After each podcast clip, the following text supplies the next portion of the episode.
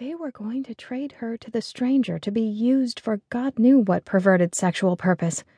She stood there slack jawed at the horror of it. She wanted to wake up from this nightmare, safe in her own bed. Wanted all of it to have been a warped dream she told her girlfriends about after one too many glasses of wine at the pub. God, how many times had she wished for her old life back? The man waited at the gate, lounging against the side of his panel van. It was apparently loaded to the brim with goodies. Perhaps it would turn out to be a Trojan horse, packed full of ninjas. He'd drive it through the gates and kapow! Bad guys would attack in a flurry of action. Game over. It would serve them right, betraying bastards.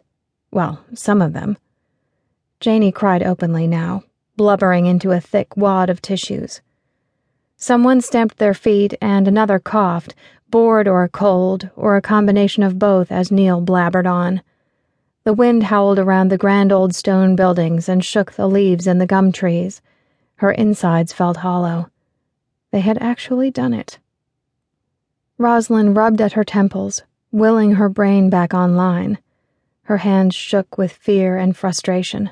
What fuckery was this? The whole world had gone mad. Meanwhile, Neil still droned on. He said you'd be treated decently. Neil studied his sturdy brown shoes, the wanker. Something inside her broke. Roslyn balled her fist and swung wild, giving it everything she had left in her. Neil's steel rimmed glasses flew, and blood fountained from his nose, splattering the concrete vibrant red.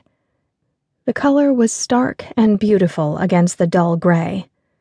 Janey screamed. Mrs. Gardner nodded. Ian grinned.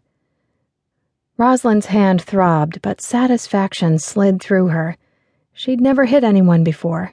She abhorred violence, normally, though this. wow, this was all good. Gah! Neil grabbed Janey's bundle of soggy tissues and stuffed them beneath his nose. He bared his teeth at Roslyn like an animal. An animal in a worn tweed jacket and mission brown slacks. When he spoke, his voice was muffled, heavy. Exactly what I've been saying.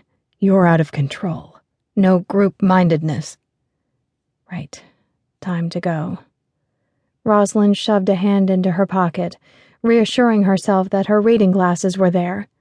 There was nothing else she needed from the storeroom she'd called home. It was one of the few small enclosed spaces with a lock on the inside, partly to keep out the infected and partly to keep out Neil.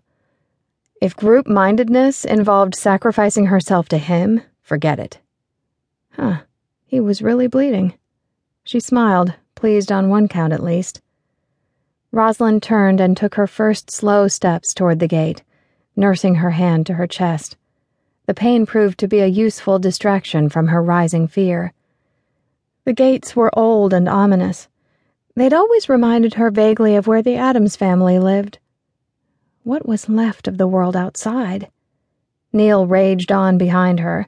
Soon enough, the cold wind carried his voice far, far away. The man at the gates watched her progress with eagle eyes. Roslyn averted hers and studied the cracked asphalt driveway. Already weeds were growing through.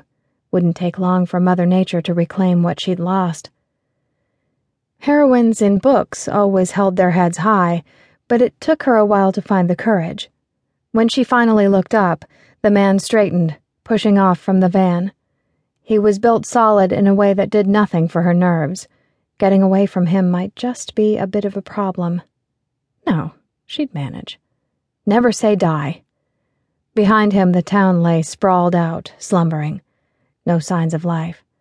It looked like the southern side of town had burned down. She remembered the sky had been full of smoke.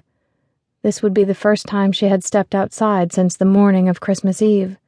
She hadn't known where else to go, and she hadn't been the only one. All roads heading west had been choked with cars as people tried to flee. The radio news reports had been full of crazy carnage and chaos. A lab somewhere in Asia had apparently cooked up the bug and accidentally released it. Within days, it went global. No one could have prepared for this. Principal Barry had made the decision to lock the gates, sealing them in. No one had protested. At the